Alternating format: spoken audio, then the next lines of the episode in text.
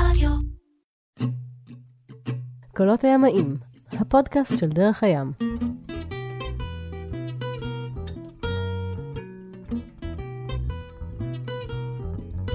קולות הימאים, הפודקאסט של דרך הים, פרק שלישי, קצר, קצר, קצר, עם איתן נייק. אני חייב לשמוע סיפור אחד, למעשה בשבילו כינסנו את הפרק הזה, יש עוד כמה דברים אה, לדבר עליהם, אבל... סיפור מוביל לסיפור בסופו של דבר. ברור, ויש הרבה, אמ, ואני שמח שיש הרבה. אמ, אתה יודע לעשות טבלת דוויאציה. כן, אז בואו נתחיל מזה ש... בוא נתחיל עם לספר למאזיננו שלא עברו אה, ניווט חופי, מה שנקרא, כן. מה זה טבלת דוויאציה. אוקיי, אז אה, ראשית טבלת דוויאציה מיועדת לבדוק את המצפן שלך שמראה את הצפון המגנטי, אבל אם אתה משפיע עליו, על השפעה מגנטית סביבתית, זה יכול להיות המערכות חשמליות בספינה או המנוע של הספינה, שלא לדבר בעצם על ספינת ברזל שכולה מברזל, אתה בעצם משנה את השדה המגנטי. שמשפיע על השדה המגנטי של. ואז, ה, ואז המצפן לא מראה לצפון המגנטי יותר. הוא מראה לצפון חדש, הצפון של המצפן, הקומפס נורת', ולא למגנטיק נורת'. ההבדל בין שניהם זו הדוויאציה. עכשיו, יש עוד שגיאה אחת שנקראת וריאציה, שכולם יודעים להתמודד איתה, משום שהיא מופיעה ורשומה במפה, צריך להוסיף אותה או להוריד אותה ההפרש בין הצפון המגנטי לצפון האמיתי. לצפון האמיתי, שהוא הצפון על המפה. כן, הצפון הגיאוגרפי, הלטיטיוד 90, ה-North Pole. הצפון המגנטי נמצא איפשהו בצפון קנדה. עכשיו, אם אה, לסבר את האוזן, אנחנו נכריח את עצמנו לדמיין מצב קיצוני, הצפון שנמצא בצפון קנדה, הצפון המגנטי, הוא דרומית לצפון האמיתי. אם נעמוד בין שתי הנקודות, בין שתי הנקודות, בעצם המצפן יראה החץ של המצפן אה, יגיד כן. אין, ואנחנו בעצם נסתכל דרומה. בדיוק, אנחנו נקבל טעות של 180 מעלות. אז לא הווריאציה, הדעת. מה? לא יעלה על הדעת. כן, הווריאציה בעצם תלויה במיקומי ביחס לשתי נקודות הייחוס האלו. עכשיו, נתחיל ונקדים שהמצפן לא היה ידוע לימאים בימי הביניים. כלומר, אנחנו מדברים על ה-12, מאה ה-13, מאה ה-14, עוד לא היה מצפנים. כלומר, אנחנו מדברים על הפלגות של פיניקים, ולאחר מכן האימפריה של יוון, ורומי, והם הפליגו וסחרו, הם הפליגו ללא מצפנים. אז איך הם ניווטו, או זה כבר סיפור חדש. מה, הם עושים חופיות? הם, ש- הם גם עשו הפלגות חפיות, אבל הידע היה מאוד בעצם אה, מועבר כ, כתורה מנווט לנווט על אזור מסוים. כלומר, נווט שהיה יודע להגיע אה, מ- מאזור יוון לאלכסנדריה, כן? אם היית זורק אותו עכשיו אה, במקום אחר בים התיכון, זה לא היה התחום שלו, כי היה המון ידע מקומי של מבנה חופים, של מערכות הרוח והזרמים ועונות השנה, ולמה לצפות, והם היו עושים נגיעות חוף, להתעמת, ומשם ממשיכים הלאה. ובעצם אה, הניסיון המצטבר והחושים שלהם אפשרו להם לנווט גם בים פתוח עד גבול מסוים. עכשיו הם השתמשו באוריינטציות של שמש, ואז אפשר לדבר גם על הוויקינגים שהלכו צעד הרבה יותר קדימה ושכללו את הנושא של ניווט בעזרת, במקום מצפן, בעזרת השמש כמצפן. המצפן עצמו, המקורות שלו הם במס... סליחה, תן לי לתאר לעצמי את סיפור הדרך שנווט שהפליג נגיד מאתונה לאלכסנדריה עשה, אה, הוא אמר לעצמו, בכל יום השמש צריכה ל- לזרוח משמאלך, בדיוק. משהו כזה, ואתה מפליג לכיוון איפה שהיא נמצאת בצהריים בערך, כן, מין- כן, כן, כן, ו- לפי גובה, היא תהיה מימינך, ואם לא, אז אתה טועה. לפי גובה השמש בעונה מסוימת, הוא ידע פחות או יותר לדעת איפה היא נמצאת ביחס לצ... בין הצפון לבין הדרום. כי היא עוברת, אה, בעצם היא עולה מהמזרח, עוברת אה, לכיוון הדרום ויורדת במערב. אז הוא ידע לה, הערכה שלו בעצם נקודות הייחוס האלו, איפה נמצא הצפון ובאיזה קו, או באיזה אה, מסלול הפלגה מפליג ביחס, יחסית לשמש. אבל המצפן, בעצם המקורות שלו הם מהמזרח, מסין, ומדברים על זה כששם דרך אגב המצפן הראה דרומה. כשניווטו איתו כבר, הייחוס היה, הוא היה מראה דרומה ולא צפונה. אבל אומרים שבמסעות של מרקו פולו, שעבר בדרך המשי, בעצם כמה שנים לאחר מכן התחיל להופיע המצפן באיטליה, ומשערים שהמצפן הגיע, הידע הזה לגבי... עם הספגטי והגלידה. אה, בדיוק, מה שקראו אז האבן השואבת, ובהתחלה המצפן שימש כמשהו כמאגיה, מגיה, ואז ימאים אמרו, אפשר גם להשתמש בזה באמצעים האלו, כדי לדעת את כיוון ההפלגה של הספינה. אם אנחנו מדברים יותר מאוחר, בסוף המאה ה-15 על קולומבוס, אז לקולומבוס כבר היה מצפן. אז יש לנו פה את תהליך המעבר מהפלגות ללא מצפן, להפלגות עם מצפן. אבל אם, אם אני זוכר נכון את, מה שלמדתי ממך, לקולומבוס בעצם לא היה סקסטנט, או לקולומבוס לא, לא. ניווט לא, לא. לפי כוכב הצפון. לקולומבוס היו, אנחנו נקרא לזה היום סקסטנט, אז קראו לזה האצטרולב, אבל היה בעצם אפשרות למדוד גובה לכוכב. בעזרת איזשהו אמצעי. אתה יכול למדוד את זה עם האצבעות, או למדוד את זה עם מקלות, מה שנקרא מטה הארון, או ה cross staff, שהיה סוג של סקסטנט, או עם המכשיר המודרני היום, שנקרא סקסטנט. בסדר, אתה מודד, העיקרון אותו דבר, אתה מודד, הוא ידע למדוד גרמי שמיים מעל קו האופק. אתה יודע למדוד את הגובה של גרם שמימי- מעל האופק, בסדר? לקבל את מה שנקרא זווית הרום, האלטיטיוד. אבל, אנחנו נחזור רגע לנושא של המצפן, אז המצפן בעצם הייתה התפתחות מאוד אה, משמעותית בכל נושא הניווט ה- הימי, והשגיאות של המצפן התחילו להיות משמעותיות כשהתחילו בסירות ברזל לראות שהברזל משפיע בצורה דרסטית. והיום עם סירות הפיברגלס שאנחנו מפליגים במועדון, אנחנו כל, לא כל כך משתמשים במצפן כאמצעי עיקרי לניווט, כי יש הגה אוטומטי ויש את הפלוטר, אבל אם הייתי צריך להשתמש ולהסתמך על המצפן, הייתי רוצה לדעת שהוא לא מזייף במרכאות, ואכן מראה לי את הנתון הנכון ולא מושפע מדוויאציה. מה עשו בעצם לכל מצפן? עשו טבלת בדיקה, טבלת אמת מסוימת, על מנת לבדוק את השגיאות שלו, אם יש לו. והוא בעצם, בעצם כל טבלה כזאת היא מותאמת לכלי השיט שבו היא נבדקה, ולמצפן המסוים על כלי השיט המסוים, במיקום המסוים במיקום המסוים. כלומר, אם תבוא עכשיו עם מצפן תכווינים, מצפן ידני, ותעמוד על סירת ברזל, ותעמוד בדופן ימין או בדופן שמאל, אתה לא יכול להסתמך עליו, כי אתה לא יודע מה הדוויאציה כשאתה משנה את מיקומך ביחס למתכות. במילים אחרות, מה ההשפעה של הברזל על המגנט. יפה. לכן, מה עשו באוניות? באוניות. השתמשו במצפן שהיה במקום ידוע, כמובן שלא הזיזו אותו, מצפן גדול, ולא הזיזו אותו ממקום למקום, ובדקו את אותו מצפן ועבורו עשו טבלת שגיאות, וכל עוד לא שינו את המתכות בספינה, כי אם היו לדוגמה טוענים או פורקים עופרות ברזל, זה יכול להשפיע על המצפן, צריך לבדוק את האונייה מחדש. מטען, אבל ספינות שאין להן מטען, בדקו את המצפן. עכשיו, כשאנחנו מנווטים, אנחנו בעצם משתמשים במצפן אחד לשמירת קורס, ושתיים למדידת תכווינים. אבל, אם אתה רוצה בסירת ברזל למדוד תכווינים, אתה לא יכול להשתמש במצפן תכווינים ידני. שוב אמרנו, המצפן, הדוויאציה תהיה שונה בכל מקום. אז השתמשו במצפן של הספינה עצמו, על מנת למדוד איתו תכווינים. מה עשו? על גבי המצפן הרכיבו כוונת. לכוונת קראו פלורוס. ואת הפלורוס היו בעצם מציבים אל המטרה, עם מראה קטנה, הוא היה מראה מה מראה המצפן העיקרי. ואז הפלורוס בעצם מדד זוויות מתמטיות על גבי המצפן הידוע. באוניות, היו ממקמים את המצפן, במקום שיהיה נוח גם למדוד תכווינים, היו ממקמים אותו על הגשר, מעל הגשר, על הגג של הגשר, ככה שהנווט היה יכול לראות את המצפן דרך מערכת מראות, ומי שהיה מלווט ולוקח תכווינים היה עולה לגג, שם יש לו 360 מעלות ראות, היה מרכיב פלורוס על גבי המצפן הזה, ומסתובב. אז זה באוניות העתיקות. באוניות היותר מודרניות, אוניות הסוחר המודרניות, כבר עשו מצפנים על הכנפיים, גם כנף ימנית, כנף שמאלית, אבל אז בעצם, או ששוב, ייצרו טבלת דוויאציה לכל מצפן, ובשלב מסוים, בשנות ה-70-80 כבר עברו למצפנים שהם על סמך ג'יירוסקופים, ואז בעצם המצפנים בצדדים של האונייה והמצפן הראשי, כולם הראו את אותו נתון שהיה איזשהו master שנקרא ה master, שהיה בבטן האונייה, וכל המצפנים היו repeater ים ל master הזה. אבל ליאכטות, נבוא ליאכטות, יאכטה מברזל. אם אתה שם על המצפן, אתה צריך לעשות טבלת דוויאציה.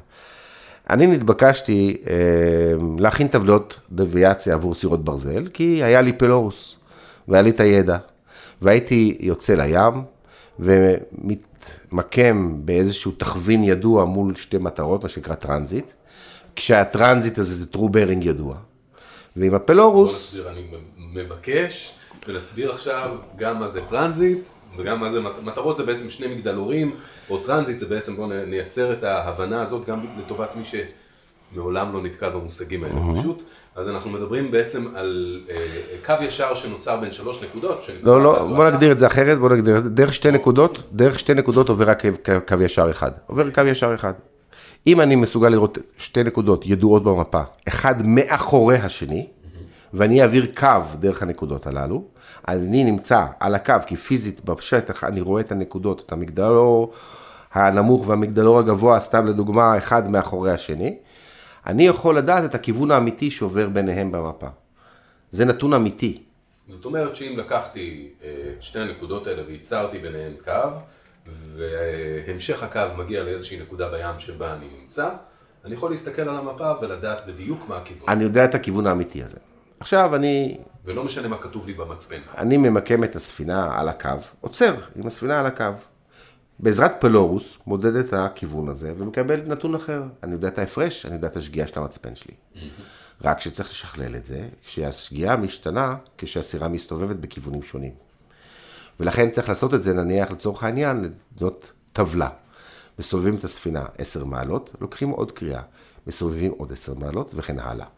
כשכל פעם ששינינו כיוון, אני מקבל קריאה אחרת, משום שהשגיאה הלכה והשתנתה. כי פעם אחת המתכות היו יותר אה, פעם בהשפעה אחת בינך לבין אותם מגדלורים היה החרטום של הספינה עם הרבה מתכות, ופעם אחת הייתה הדופן עם... ההשפעה המגנטית של המתכות בספינה משתנה כי היא סובבת סביב המצפן בזמן שאני מסתובב. דרך אגב, מי שרוצה להיכנס לנמל יפו מהים, יש שני צריכים של מסגדים. בנו את הצריכים כך שאם אתם לוקחים את הצריכים אחד בקו ראייה יחד עם השני, בטרנזיט, אתם יכולים להתעלם מכל הסלעים של סלע אנדרומדה ולהתעלם מהמכשולים ולהיכנס בצורה בטוחה לתוך הנמל. ככה גם לא תעלו על סלע אנדרומדה. סלע אנדרומדה זה סלע שבא מהמיתולוגיה היוונית, משום שאנדרומדה הייתה בעצם הנסיכה, הבת של קסיופאה. קסיופאה הרגיזה את אל הים בזה שהיא טענה שהבת שלה יותר יפה וכן הלאה וכן הלאה. קשרו אותה שמה שמפלצות הים יאכלו אותה, ואז בא אביר על סוס מעופף והציל אותה, ואז אה, נוצר מנהג. שבעצם מנהג שקושרים שם בתולה בת 13 במתנה לאלים, אבל הפסיקו עם המנהג הזה כי כבר לא מצאו בתולות בתולות 13. אז זה סל אנדרומדה, אבל אם נחזור לטבלת הדוויאציה, אה, חיסלת את כל סיפורי המיתולוגיה היוונית לתמיד בעצם. פשוט הסקת את זה. אה, בדיוק. אה, דרך אגב, אנדרומדה הייתה אה, נסיכה אתיופית, אתיופיה, אה, קסיופיה. אה, בכל אופן, הסיפור הוא שספינה אחת שבנתה, בניתי לה ספינת ברזל, בניתי לה טבלת דוויאציה. ועם הפלורוס, וסובבנו את הספינה, והגענו להפרשים משמעותיים במצפן, שצריכים להתחשב בהם. לספינה הייתה ספינת לאנץ' כזאת, לאנץ' זה מין אה, ספינת שירות כזאת ישנה שהייתה, וקנה אותה איזשהו אה, שוטר במרינה בתל אביב, שהיה מפקד תחנת המשטרה. קראו לו מומו, וללאנץ' קראו ערבה. ומומו החליט להפליג לקפריסין, ביקש שאני אייצר לו טבלת דוויאציה, ואכן הכנתי לו, והגיע לקפריסין, והגיע ללרנקה, ו... המצפן עבד. והמצפן הגיע ללרנקה, בכל אופן הגיע. ומלרנקה הוא יצא להפלגה חזרה לארץ, והוא רואה את האורות של חיפה מולו, הוא אומר, אני לא כיוונתי לחיפה, אבל אה, שוב, אנחנו מפליגים אה, בלי אה, הגה אוטומטי ובלי פלוטר ובלי GPS. ומפליגים על איזושהי דד, מפליגים על. דד רקונינג, כן, לא לא ציפיתי לחיפה, אבל לא משנה. בפועל זאת גם לא הייתה חיפה, זה היה צידון. או, אז עכשיו כבר הוא נעצר, כי חיפה לא הסתדרה לו כל כך, ועשה שיקולים והגיע למסקנה שהוא מתרחק חזרה מהחוף, והוא לא נמצא דרומית ל... לת- ל- לתל אביב, אלא חייב להיות צפונית, אז התחיל להפליג דרומה, עד שהוא בסוף הוא גילה את ראש הנקרה, וגילה את חיפה, והמשיך והמשיך, והגיע למקום. אבל איכשהו חזר, הוא פתח עליי את הפה וצעק, והטבלת דוויית שלך לא שווה כלום. ואנחנו מדברים על שנות ה-80, שנת ה- 80. מלחמת לבנון, כן, תקופה כן, כזאת. כן, כן, זה אחרי מלחמת לבנון הראשונה, אחרי מלחמת לבנון הראשונה. אולי אפילו פחות טוב להגיע עכשיו. כן, עכשיו חיל הים עדיין היה בסביבה, כי חיל הים היה מפטרל מול האזור הזה. והוא בא אליי בטענות שהטבלת דוויאציה לא עובדת כראוי. יצאתי לבדוק אותה, ועשיתי שוב את הסיבוב איתו, ויצאתי איתו על הטרנזיט, עשינו סיבוב, ואכן אמרתי לו, תשמע, לא טוב, טבלת דוויאציה מזייפת. ושאלתי אותו ככה בדיעבד, אתה עשית שהם שינויים בספינה, משהו, כי בסופו, בסופו של דבר המצפן מותקן על מחיצה כזאת, שמצד אחד אתה רואה את המצפן, את לוח השעונים, מצד שני, בפנים זה הקבינה, מצד שני של המצפן. ונכנסתי בפנים, ומה אני רואה? שצמוד למצפן הוא התקין שם מקרר. בקפריסין היו בימים ההם, ליאכטות פה לא היו מקררים, היו קונים מין, אמ, זה נקרא לו, אמ, צידנית. צידניות כאלה של קירור. אני חושב שזה היה של Coleman אפילו, חברת Coleman. זה היה עובד על 12 וולט ו-220 וולט, וזה היה משהו מיוחד, מקרר עם נייד. מכסה כזה, מקרר נייד כזה, כמו צידנית גדולה, עם מכסה שעולה, והוא השקיע וקנה את המקרר הזה, ושם את זה בקבינה מעל השי של הזה, תקע את המקרר, בערך במרחק של חצי מטר מהצד השני יושב המצפן, והמקרר הזה גם בנוי מברזל, אבל גם יש לו מנוע חשמלי, ובכלל אנחנו יודעים שהם מנועים חשמליים, יש בהם מגנטים מאוד חזקים, אז. אה, הדבר... כך נהרסה טבלת הדוויאציה. כן, כן. במקרה אה, כזה עושים אגב טבלת דוויאציה מחדש בעצם, וזה אותו דבר, נכון? כמובן, כן. מתקנים בעצם את ה... כן, כן, וזו אחת התקלות שאנחנו מגלים גם... בהלוך הוא יצא על טבלה נכונה, בחזור הוא הוסיף עם- דחה טבלה. כן, וזה לא הבירות ששינו וזה לא הבירות ששינו לו את הדוויאציה, לא הבירות שהיו במקרר, כן? ועוד דבר שאפשר להתקל לפעמים בסירות מודרניות, כי אם אנחנו מדברים על התקלה הזו בסירות מודרניות, שיש אנשים שבאים וטוענים פתאום ההגה אוטומטי לא עובד. ההגה אוטומטי בספינה, בעצם זה מצפן מגנטי, שבעצם יש יחידה שנקראת פלאקס גייט, או רכיב חשמלי, שבפנים יש השפעה של השדה, הוא קורא את השדה המגנטי. ואם אני נתקל בבעיה הזו, אז אמנם ההגה אוטומטי נמצא בחוץ, אז שואלים את השאלה המיידית, איפה הסנסור הקטן הזה של המצפן של ההגה אוטומטי? בדרך כלל ביאכטות מתקינים אותו בארונות בירכתיים. לפעמים אתם תיכנסו ליאכטה מודרנית ותראו באחד הארונות של אחד הקבינות בירכתיים, מין משולש צהוב כזה עם אזהרה שאומר do not put any metal, או אל תשים מתכות באזור הזה. כי שמים אותו בארון מתחת למדף. והיה לי גם כן מקרה כזה, שההגה אוטומטי השתגע ולא עבד וזה. ומה מסתבר? קח את הארגז כלים שלו משהו כזה והניח על המדף, בדיוק מעל למצפן של הפלאקס גייט. זה תוקע את המצפן, ואז יכול להיות שהחוסר ידיעה של השפעה מגנטית, או איך אנחנו עלולים להשפיע על גם סנסור של הגה אוטומטי שהוא מצפן מגנטי, יכול לעזור אה, לא להתעלם משלט האזהרה הקטן הזה, שלא לשים פה מתכות. וזה בעולם המודרני. אמ, מצפנים, זה, יש לי אוסף דרך אגב של מצפנים, ש... שאם אנחנו מסתכלים היום על מצפן, גם המצפנים ביאכטות, אנחנו רואים שעל המצפנים יש ברגים קטנים, בורג אחד על ציר X ובורג אחד על ציר Y, ולמצפנים המודרניים שיש היום ביאכטות, יש להם שני מגנטים קטנים בתוך בית המצפן, וכשבעצם מרכיבים את המצפן ובודקים את הדיוקים שלו, אז ניתן לקייל את המצפן הזה על ידי... לרמה של חצי מעלה? ב- ברמה של, בוא נאמר, מעלה זה טוב, אנחנו לא מדברים, חצי מעלה גם אתה לא יכול לשמור בים עם התנודות של המצפן, אבל אתה מקייל אותו שלא תהיה לו שגיאה משמעותית. גם כמובן שמתקינים ביאכטות מודרניות היום תמיד רמקולים בקוקפיט. עוד שדה מגנטי. אז יפה, אז אם המצפן נמצא על קונסולה מרכזית, צריך להתקין את הרמקולים בצדדים של ה cockpit, ולא על או בתוך הקונסולה המרכזית הזאת בקרבה, כי המגנטים של רמקולים גם כן בים רד, מה שנקראת אה, היאכטה או הספינה החברתית הראשונה בישראל, נפרסים בשני הצדדים של המצפן. יש שני כדורי ברזל ענקיים כאלה שנועדו, אם אני לא טועה, לבטל את ההשפעה של השדה המגנטי, או זה, ליצור זה, איזשהו לכי- שדה מגנטי נכון, מקומי. נכון, לכייל, לכייל את המצב, זה, בעצם התחליף למגנטים הקטנים שאנחנו מדברים עליהם למטה, כשיצרו את הספינה, ואבזרו אותה, והתקינו את המצפן שלה, ולאחר מכן יצאו לים, וסובבו אותה, ועשו בדיקה, ובעל מקצוע ממקם את הכדורים בצורה כזו שהדוויאציה תהיה כמה שפחות משמעותית, ונוכל להיעזר במצפן כרפרנס טוב, מבלי שנתחיל להתעסק גם עם טבלות הדוויאציה. אבל למצפן מדויק, שוב צריך לבדוק אם לספינה הזאת, דרך אגב, אני לא יודע אם לספינה, לספינה של מפרשים, אם יש לה בכלל טבלת דוויאציה. משוכנע שכן.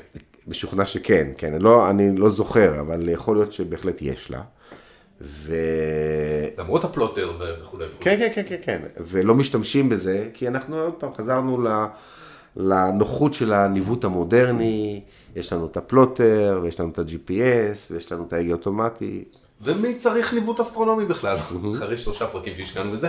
אה, שאלה אחרונה, בעצם כל הדברים האלה נועדו כדי לא ללכת לאיבוד. בעצם. הלכת פעם לאיבוד? לא, לא הלכתי לאיבוד, חבל. כי אני חושב שאולי אנחנו. לפעמים רוצים ללכת לאיבוד, מנסים לחשוב על איך ללכת לאיבוד. יש לי בתכונות שלי, אם אני הולך לאיזשהו מקום, אני תמיד חוזר בדרך אחרת, אני לא חוזר באותה דרך. אני אוהב ללכת דווקא, לגוון את המסלול. בדרכים הפחות מתוילות, אה, בדיוק, הפחות אז, מתוילות. אז, אז גם, ההפ- גם ההפלגות שאנחנו עושים, וכרגע ההפלגות שאני עושה בתקופה, עוד לפני הקורונה, זה בעיקר הפלגות של דליברי או דברים כאלו, אני משתדל ללכת על מקומות שאני יודע, ועל נתיבים שאני יודע, במיוחד שאני מפליג מספינה של מישהו אחר, אני הולך לפצע, אה, לחקור מפרצים חדשים ובלתי ידועים, כי אני גם עומד באיזשהו לוח זמנים והתחייבות מסוימת, כן? אני חושב שזה באמת נחמד ללכת לאיבוד, אבל מצד שני, יש לנו את האפשרות גם היום עם המפות המסודרות והאינפורמציה והידע, לדעת על כל מפרץ חדש ועל כל מקום, אם הוא אה, בטיחותי או לא בטיחותי. היום נביוניקס זה, זה הרבה יותר דומה לווייז של הים. אה, כבר אתה כן, כבר בנביוניקס כבר יש לך את המסעדה, ואת איפה יש מכבסה ואיפה אין מכבסה, ממש ברמות האלו. נכון, ואחד הדברים היפים זה שאולי היית מגיע והיית צריך לשאול איפה המסעדה הזאת ומה כדאי, ולחקור, לפתח את ה... אבל בשביל זה אתה גם צריך להיות בראש, יש לך את הזמן לזה ואת הסביבה, כי אם יש לידך חבורה של אנשים רעבים, אז הם רוצים כבר אה, לדעת שהזמנת כבר מקום במסעדה אה, מראש, מבעוד מועד.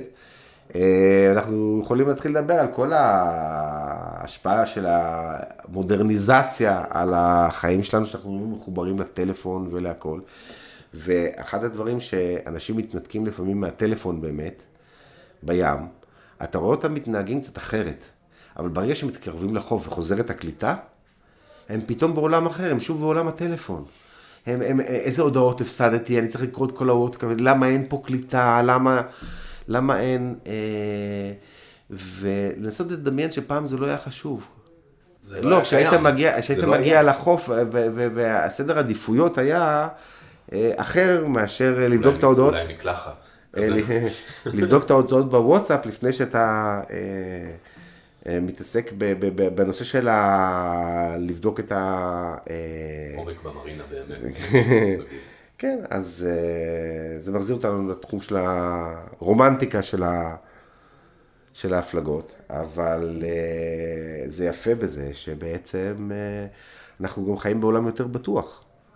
כי להגיע עם הספינה בביטחון, עם האנשים שלך למרינה שאתה יודע את כל האינפורמציה לגביה, זה יתרון ענק. כי תחשוב גם על היאכטות שסיימו את הדרך אה, ב... ב... בקרייסס, כן, ואני מדבר גם על יאכטות מקומיות פה, היו יאכטות שלא הגיעו ליעד שלהם בבטחה. אה, היו שתי יאכטות שעלו בפאפוס על הריף, יש בכניסה לפאפוס ריף, שתי יאכטות ישראליות, אחת שיצאה מחיפה, אחת מתל אביב, שהפליגו לפאפוס, ועם הניווט המדויק פחות או יותר והכל, וזה עלו לריף בכניסה לפאפוס, וטבעו. אה, והיו עוד כמה יכטות שטבעו בכל מיני נסיבות כאלה בימים ההם. היה מקובל יותר שאתה... אה, על- משלמים. בדיוק, עלול לשלם, עלול לשלם, אה, עלול לשלם על טעות.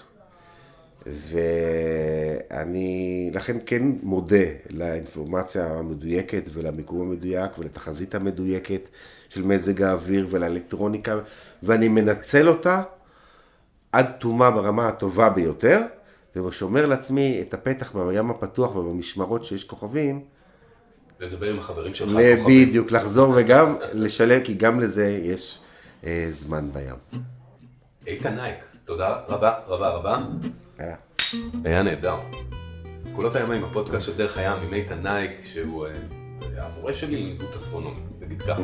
וגם אחד האנשים המעניינים שפגשתי. תודה לך שבאת. תודה למאזינים.